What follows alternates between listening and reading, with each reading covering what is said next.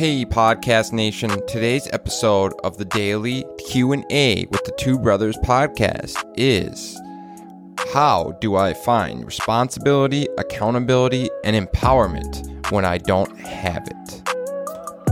Hey podcast nation, today I'm answering the question, how do I find responsibility, accountability and empowerment?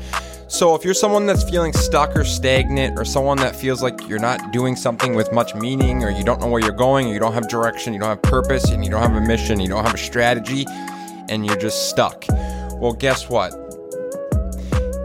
A lot of us have been there, and I've been there, and we talk about it all the time at Wierman Media. But ultimately, you need to start looking at how you can gain empowerment, responsibility, and accountability. And the number one way to do so is to limit your spending. Limit your spending. Number one, limit your spending and minimize your debt, liabilities, obligations, and financial uh, debts. So, if you can minimize your financial obligations, your financial debts, and your financial liabilities, as well as how you spend your money, that's the fastest way to accountability, empowerment, and responsibility. And because ultimately, once you have control of that, you have control of your time, your energy, and your resources. This is all a really simple concept, but it's really interesting when you see how the empowerment comes from control. The empowerment comes from not being able to blame the society or the people that are around you or your life or your circumstances. Because once I have control of my resources, my time, my energy, and my money, I've talked about this in other episodes, I now am empowered because I can't blame anyone else. I'm dictating where I go, how I go there, where I dedicate, and where I dedicate my time, energy, and money, and how I dedicate it. So, the fastest way to find accountability, responsibility, and empowerment is to have control of your time and your energy.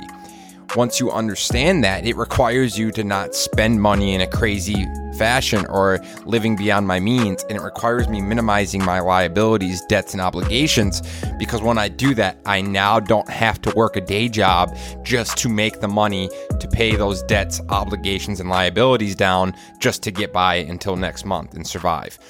This is why I talk about minimalism versus consumerism so much. This is why it's such a big deal because ultimately, this big game of happiness versus unhappy versus growing and challenging and fulfilling lifestyle versus stuck, stagnant, and unhappy, non fulfilling lifestyle is all about financial obligations, liabilities, and debts, which then you gain control, you gain happiness, and you gain empowerment, fulfillment, and purpose from living a life where you're controlling what you do and you then get to choose to pursue your passions for profit. I would never be able to pursue my passions for profit if I didn't minimize my lifestyle, minimize my debts, obligations, and liabilities. But the thing that's interesting about this is it's not really sacrificing or giving up once you realize what you're going to gain. If you gain accountability, empowerment, and responsibility, and happiness, and purpose, and fulfillment, and control, you're not really giving up anything, folks. It's a delusion. Everyone thinks they're delusionally happy buying all this bullshit and garbage when really, less is the answer. Less is more. It's just so remarkable once you realize that less is more. Control versus no control. And it's easier to control a more simple life. It makes so much sense. Complex versus simple. Control versus no control. Consume versus uh, minimalism. Like all these things, things make sense. Like simple versus complex means it's easier to manage and control. If I have all these things around me and people, places, and objects and items that I owe money for and I have to pay, yes, I'm going to be working a job I most likely don't enjoy. Me, myself, I have found the most amazing empowerment through accountability and responsibility of having control of my time. Once you find that moment where you hit pause and you have control of everything in your life, you have control of the who, the what, the when, the where, the why, and you have control of your time, your energy, and your money, your main primary resources. That is, if you're alive and healthy and breathing, thank God. Um, you then realize, okay, what would I do with the rest of my life if money and the rat race wasn't the primary focus? So I've then leaned into doing something I love and enjoy, and that is bringing me purpose. That's bringing me fulfillment. That's bringing me joy. It's bringing me happiness. It's challenging myself. It's forcing me to be vulnerable and authentic. It's forcing me to be responsible and accountable and take accountability for all my actions, my failures, and my successes. Ultimately, that is the answer, folks. It's so simple, it's not even funny.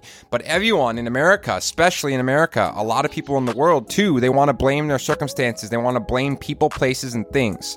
But you can always find someone in the world that's come from circumstances like yours or even worse than yours and found success. That's because they started stopped having a pity party, they took accountability and responsibility and started taking the actions necessary to change. And ultimately that requires waking up, auditing our income and our actions as well as our emotions and why we're acting, behaving and spending the way we are. And once we realize why we're acting, behaving, and spending the way we do, then we can start to move forward with minimizing why we spend in a certain way and spending in a minimalistic fashion so that we can devote our spending towards us. So many people are not investing in themselves how much of your time, your day, and your energy is investing in you and your business, your dreams, your happiness, your purpose, your fulfillment, and your joy. We're spending all of our time living for someone else.